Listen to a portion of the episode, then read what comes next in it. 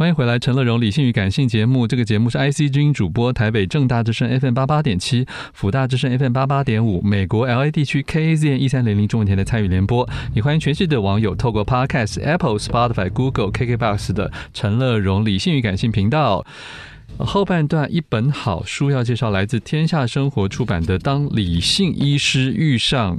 不是感性啊，是遇上神圣疗法。呃，英文书名字很直白，叫《Sacred Medicine》啊。呃，我们欢迎出版社的主编张子兰来为大家介绍。子兰，你好，你好，乐融老师好，各位听众朋友，大家好。是这个书名很吸引人呢、啊，因为一看起来就是好像是从一个房间，然后打开一个门似的，通往另外一片花园的感觉。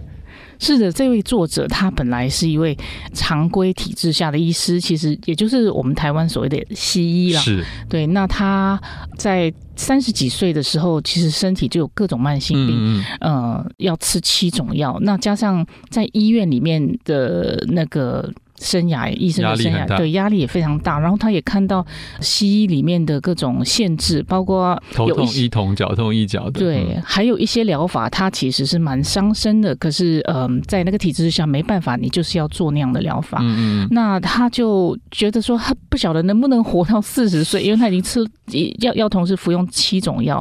后来他就退下来，就给自己一段时间去，他想要探讨，就是到底疗愈是什么？是。疗愈的因素是什么？因为他在那个呃医院里面，他也看到很多病人，他其实照足医生所说的做法，嗯，就是做各种治疗，可是就是没有好。可是有一些病人，他好像也没有做什么，或者根本。不管医生怎么讲，他就对也就好了。那他很好奇，到底就是人他那个病人疗愈的那个因素是什么？是是是，对他到全世界各地去去找这个答案。对，你们这本书的副标题叫“从诊疗室到萨满仪式”啊，在世界药代中寻找疗愈的希望，这就是一个很开阔的态度了。那当然，对正统医学来讲是觉得你在乱搞，或者说，因为事实上我们也常常听到说有一些什么癌症医生觉觉得那个民俗疗法误了他的病人呐、啊，这种新闻到现在还是看得到的了哦。可是这个这个作者丽莎兰金医师，他其实就是以身试法，对，比如神农尝百草的去，也花了很多钱，花了很多时间，也有失望。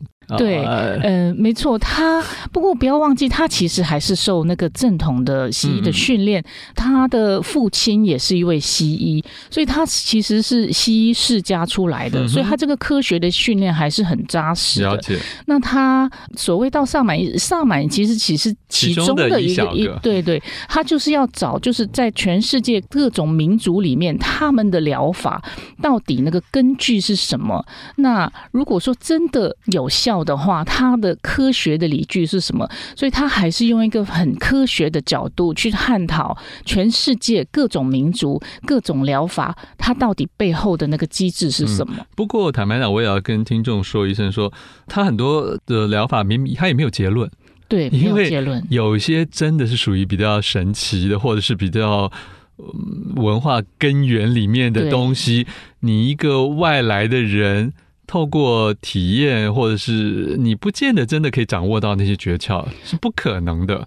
对，包括他对中医也是浅尝即止的了。嗯，对对。那呃，作者就是丽莎兰金医师，他的目的，他其实是一个非常慈悲的医师。他他说他写这个目书的目的，他只是要让呃有一些病人哦，可能。正统医疗已经放弃治疗了，或者呃一些慢性病试过各种方法都没办法好的时候，那这样的病人他还可以为自己做一些什么？是，对，他里面有提到一个重点，其实治疗并不等于疗愈，疗愈也不等于治疗。对，其实有很多是嗯，它里面有很多还是要从自己的。内心出发，呃，丽莎兰金医师他前一本书的书名就叫做呃心灵更胜治疗。嗯嗯，对，其实呃人是有那个自我疗愈的本能潜能，的，嗯，要怎么样去把它开发出来？了解，我相信这个是很多人都。呃，我们说，就算正向心理学的身心医学上，现在大家也开始陆陆续续有一些这些观念。可是，只是我们真的被宣判到某一个很有名有姓的重病的时候，我们可能还是会一下子慌乱的就像那个正统医学的做法去膜拜就对了，他叫你要怎样就怎样了嘛。你平常能够各种正念啊，各种那些瑜伽，你突然这些都觉得缓不济急了，也是有可能的。其实作者也说，其实你还是要去走那个正统的医疗，只是说当正统医疗都没有办法的时候，或者说你在走正统医疗的同时，你还是可以有另外的。别的做法就是。作为辅助，嗯、他一直强调这个是辅助，就是如果你还可以尝试正统医疗的时候。哦这些其他的疗法可以作为一种辅助。对，不过我是知道，在东方医疗体系里面，也很多是认为你完全应该 shift，你应该转向到我的这整一个的一个工作坊，或者是一个什么草堂，或者是一个什么圣地里面去采取我的整套方法，三个月、半年看看的，也都有了。对对，只是我，只是我相信这个作者，他毕竟目前还是处他的身处的国家跟他的业种里面，他还是比较。要像您刚才说的，嗯，他还是必须要站在正统医学为主，然后其他的为辅的一种，嗯，哦，算是劝导跟示范的方法。呃，开始慢慢让让一些完全只相信科学的能够打开一点点的门呐、啊。对对对对，对，实际上他就成立了一个中心，是专门训练这些正统体制里面的医师，是让他们有一些稍微有这种观念。其实除了常规医疗的做法之外，嗯、还有一些其他的做法。哎，这个那这些都可以尝试。那个叫做全人，对，对不对？对，全全人健康医学中心。对，对，它呃，它里面有。提到，其实每个人都有四大全人健康的智慧。嗯，那怎么样去开发自己这种智慧？那四大、呃、就是四大智慧，就是心智啊、呃、直觉、情绪跟身体的智慧。嗯哼，对，这个就是每个人本来都有的。对，怎么样去去开发这方面的潜能？了解，其实我还蛮喜欢作者提到一个态度，因为他真心也是看到这两边常常互相在骂来骂去，对，没错，妖妖魔化的，所以他真的很想站在一个桥梁跟一个中人的角度，对，对，对，用慈很慈祥的话语，这整本书都充满了这种态度了。对对对，所以他在说，本书不是要说谁对谁错。当疗愈发生的时候，你甚至有可能根本不在乎哪一个阵营是对的，只要能减轻痛苦，只要有效。对对，所以他一直强调他自己是桥梁，他这本希望这本书是桥梁，他成立这个中心也是作为一个桥梁的目的。嗯嗯，对，让让两边的阵营更了解呃对方在做什么，然后从中发现，哎，也许对方的做法也可以对自己病人有一些帮助。是因为最终我们是主体是病人嘛？对，主体不是你自己的那个白色高塔啦，对不对？对，没错，这句话说的很好。也不是自己，就是那个门派，你知道，我要延续我的门派为主。对 对，其实最重要就是那个生命疗，对疗愈。请子兰主编来谈一下，我们就直接来看看这个丽莎兰金医师啊，他他到处去参访啊，虽然他的参访，我觉得在这个。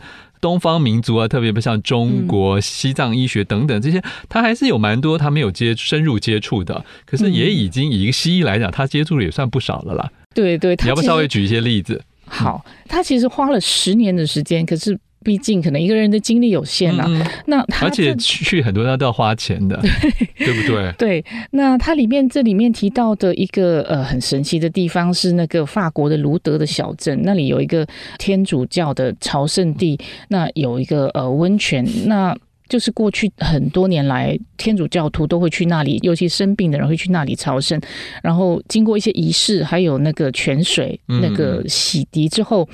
有一些人就神奇的好了，那他去探讨这个原因到底是什么？就是坊间传很多人好了，可是其实天主教会他们其实是有很严格的认定，哪一些真的是。来到这边，经过了这些这个圣水的洗礼，怎么而好的？他们有非常严格认定。我觉得他不会随便碰风的，对啊。对，其实，在作者写这本书的时候，好像是有七十件那样的奇迹，就是呃，那些病人原本治不好的病都好了。他探讨这个原因是什么？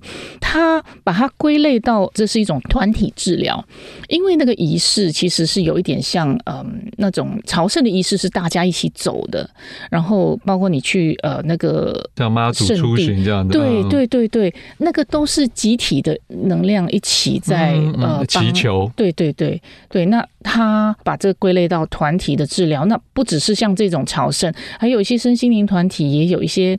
团体大家围成一个圈，然后大家很多基督徒也会帮别人去代祷一样啊。对对对对，那从一个团体的一起给病人，就是一起帮他祈祷，然后给他送出爱心。嗯嗯，那觉得这可能对病人来说是一个很大的心灵的疗愈，然后也让他更有信心。